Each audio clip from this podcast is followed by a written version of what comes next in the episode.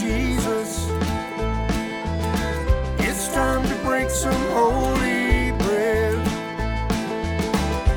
Grab your coffee and your Bible. Listen to what the Spirit says. It's time for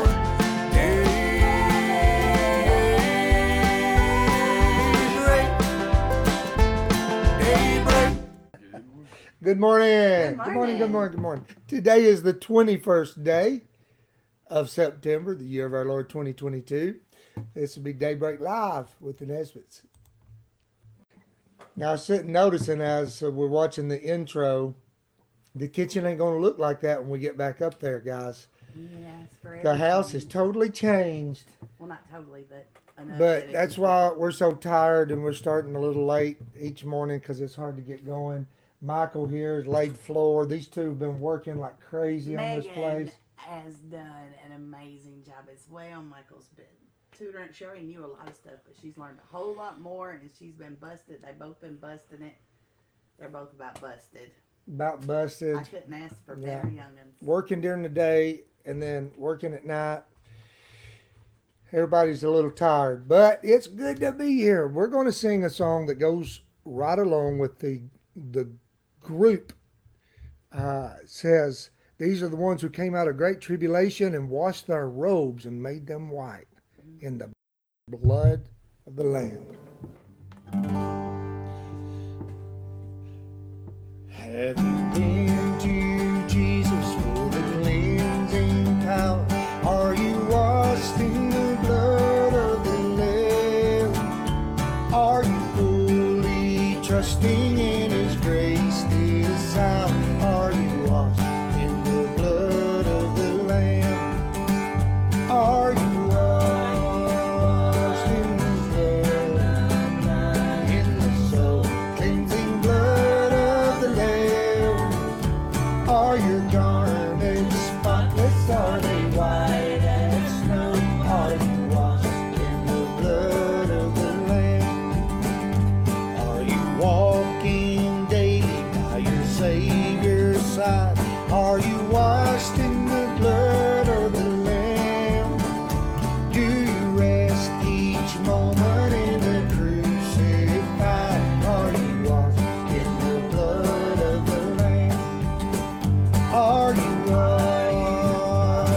the blood, in the soul cleansing blood of the Lamb? Are your garments spotless? Are they white as snow? Are you washed in the blood of the Lamb? Lay aside these garments that are stained with sin and be washed in the blood of the Lamb. There's a fountain flowing for the soul unclean. Oh, you washed in the blood of the Lamb. Are you washed in the blood, in the soul cleansing blood of the Lamb? Are your garments spotless? Are they white as snow? Are you washed in the blood of the Lamb? Read it again. Are you washed in the blood, in the soul cleansing blood of the Lamb? Are your garments spotless? Are they white as snow? Are you washed in the blood of the Lamb? Why, yes, I am. Are you washed in the blood of the Lamb? Oh, Bye, sugar. I'm so tired. I Thank know. Y'all for coming They're down like here. Little zombie people now. My little zombie people.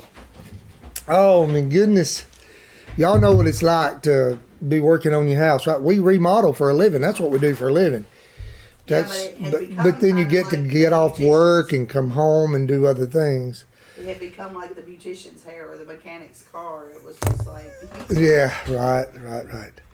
So a couple of updates. I have not heard any difference, so that means Brother Bill will be coming home. Bill Cole will be coming home from rehab today, hopefully. Brother Bill is one of our brothers in Church Without Walls who had open heart surgery, and he should be coming home today. Brother Larry came through surgery good, had a hip replacement, and so we want to just give a shout out to Jesus for that. Thank you, Lord. Thank you, Lord. Let his recovery be swift. Mama slipped my mind. What's my little cousin's name that passed on? Woody. That's Valerie's. Valerie, my cousin Valerie Carver, who's married to Pat Carver. Her son, he's 22, which is just a kid to us.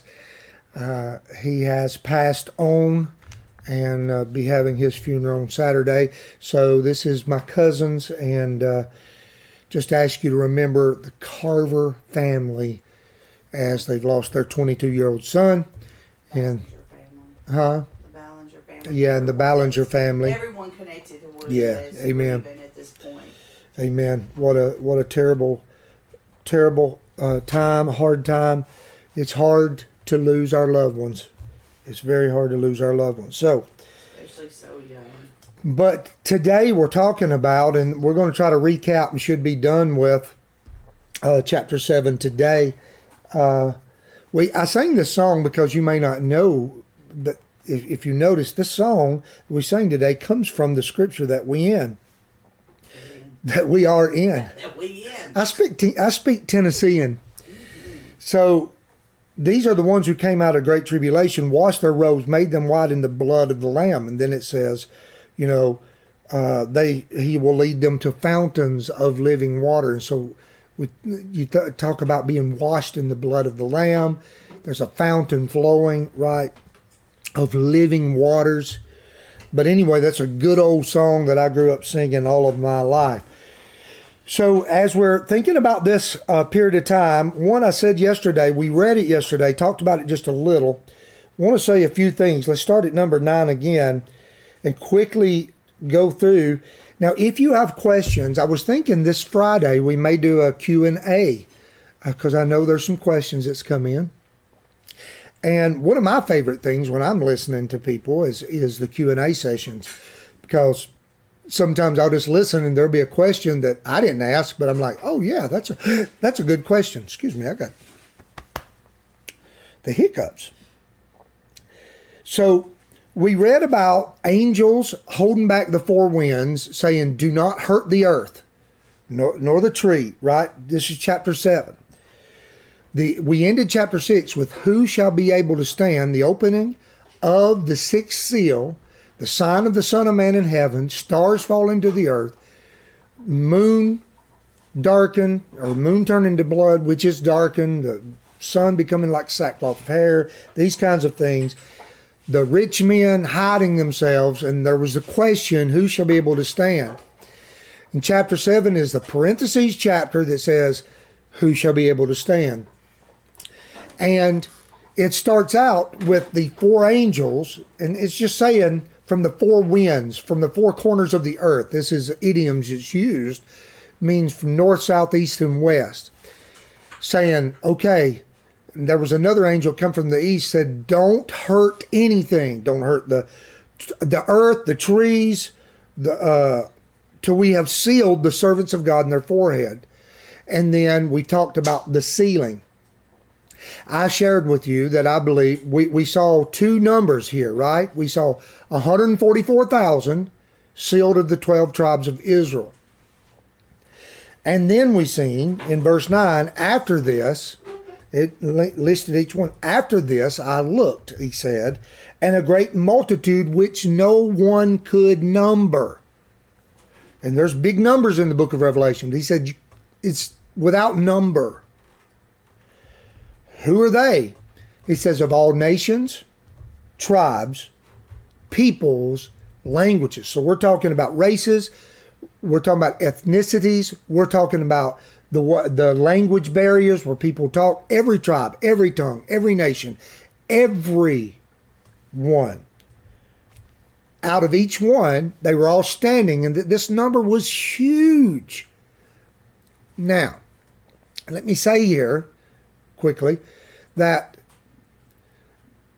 that in my mind, I see Jewish believer sealed, and then I see a number of what I would call Gentiles. Why do we see Gentiles? Because it says nations, plural, all nations. That's what goyim means. Now, when I read scholars on this area here, some that I love dearly, and they're so much smarter than me, and so I'm not saying that what they're saying is not true. But, for instance, when you read and they say, well, the 144,000, that number is a representative number of the next number that nobody could number, of all believers everywhere for all time. Now, maybe that's true. But in the words of the man on Old Brother Where Art Thou, who is speaking a slang of the hills of Tennessee, when I read this, that just don't make no sense. He's a Jewish believer sealed. And then out of all tongues, tribes, and nations, you have a great people that have stood the test. They were able to stand. Now, another thing, when you say able to stand, you're talking about stand, the mark for the judgments that's about to come. And you're also talking about stand in the face of the Antichrist and the persecution. Whether you simply call these tribulation saints, whichever your theology caused these guys, they stood. And to stand means to stand fervent, to hold on to faith, steadfast to the end. If you hold on to the end, you are victorious. Faith is a faith that endures till the end. That's what faith is. Hallelujah. In the sealing of the 12,000 from each tribe, you'll notice one of the tribes is missing. Dan is missing. So even though he was in the original number, he's not in the number here. Somebody else took his place, because he didn't stand the test of time. Dan became very wicked. And so we see here that out of all nations, tribes, peoples, and tongues, they're standing before the throne of God. They're clothed in white robes. Where'd they get the white robes? They were washed in the blood of the Lamb. They had palm branches in their hand. I said yesterday, that is saying it's giving you the look of tabernacles. Tabernacles is the feast where you remember God dwelling with his people, God's people dwelling with God. And so that's the symbolism here, is tabernacle. Salvation belongs to our God who sits on the throne and to the Lamb. Amen. All the angels, I'm in verse 11, all the angels stood around the throne and the elders and the four living creatures. All the angels stood, standing ovation. The four living creatures fell on their faces before the throne. They worshiped God, saying, Amen, blessing and glory. We read this yesterday, but they are just exalting the Lord. Then one of the elders answered, Who are these arrayed in white robes? Where did they come from? And that's how I'm reading it, because he's like, John, who are these? Where did they come from, John? Now remember, John is a Jew. His name is Yochanan, actually. He's a Jewish disciple, apostle of the Lord, the longest living one, mind you. The rest of them have been martyred by this time. And by this time that he's writing this, his people are already scattered. So I think God is giving John a lot of comfort when he sees the sealing of the 12 tribes, from 12,000 from the 12 tribes. Gives this Jewish man a good feeling in his heart, there's no doubt. Remember, we're talking about 95 AD here. The temple's been destroyed. Jerusalem has been overrun by Rome, taken over. The Christians, the believers, have fled out. They've left the city, okay? And now John is seeing, in this vision, he is seeing a sealing of the 12 tribes of Israel. And he is seeing a multitude from every tongue, tribe, and nation, which is giving John the heart. He's writing this letter to the church, to the churches. But God is showing him the numbers that nobody can number, of what God is going to do around the earth. And I can see John saying hallelujah. And then one of the elders says, what are these? Who are these? Who are these in the white robes? Where did they come from? And I said to him, this is John. I don't know, sir, you know. You got more knowledge than me in this vision, right?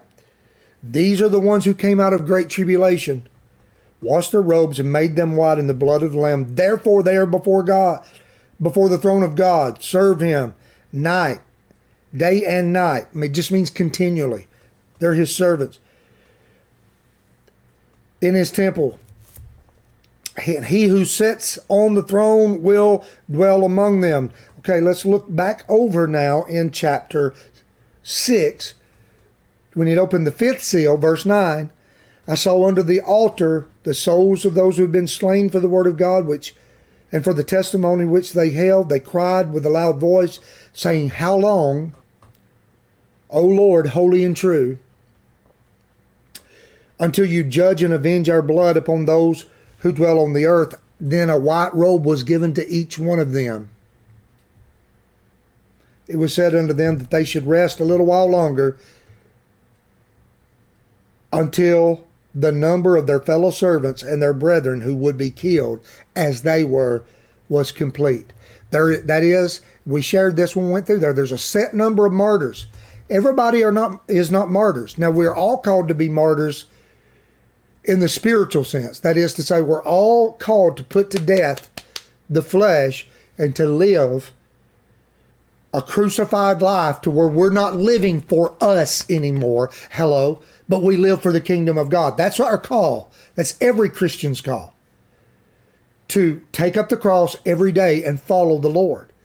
However, not everyone who follows the Lord will suffer what we call martyrdom. But there is a full number that is already known in heaven that there's going to be. And when they're crying out to judge and avenge their blood, they hear, not yet, not until the full number. John is seeing more the full number. Later, we're seeing the full number here, but you can't number the number. And I want to talk about something I think that we need to say here. It is not normal for martyrs to be calling for judgment to come on those who have hurt them. So this deserves just a little bit of talk at least, because we are called by the Lord Jesus Christ to pray for our enemies, are we not?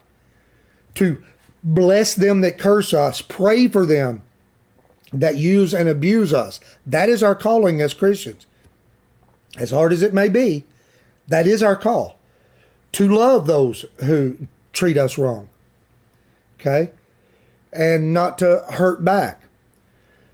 So it's a little strange that these are calling out for judgment and vengeance to avenge their blood. But what I want you to understand is we are talking about a different time period. This time period is not like any other in history. This is what we call the Great Tribulation. And during this time period, things have changed. And there are what we call reprobates. And a reprobate is someone who has absolutely no desire to repent. And so we're in the final time period where there's even a shift in prayers to where it is okay. Oh Lord, judge those. How long until you judge? You bring righteous judgment upon those who are hurting the earth that you have created and your people whom you have created. How long? And so there's a shift in the prayer. Right? And that those prayers are filling up these vials. They're filling up. See, much of this is something that you can easily miss in the book of Revelation. The book of Revelation and the judgments that are coming are in cooperation with the prayers of the saints. Saints are praying. These prayers are coming up to God. Just like before, all these prayers were given to the Lord and he opens the seal. Right? Because it was time. He opened the first seal. But there is a fullness of prayer that comes in. When we get into chapter 8, we're going to see that again. There's these prayers that are working in conjunction with the angels and the Lord and the judgments. And it's as if these prayers are bringing forth these judgments, the prayers of the saints, because it's time to judge and avenge the blood when we get into chapter 8. So I wanted to just make a note of that. They're praying for judgment. That's a little different, but the reason they're praying for judgment is because we're in the Great Tribulation. That's what we're talking about here. All right, praise the Lord. So going back, let's see, verse 14, did I miss anything? They shall neither hunger, verse 16, hunger no anymore, nor thirst anymore. The sun shall not strike them, nor any heat. It's just saying they're in paradise now. No matter what they suffered, here's what God is saying. If you can think of the book of Job, the end of the book of Job, it was much better than he had ever had before.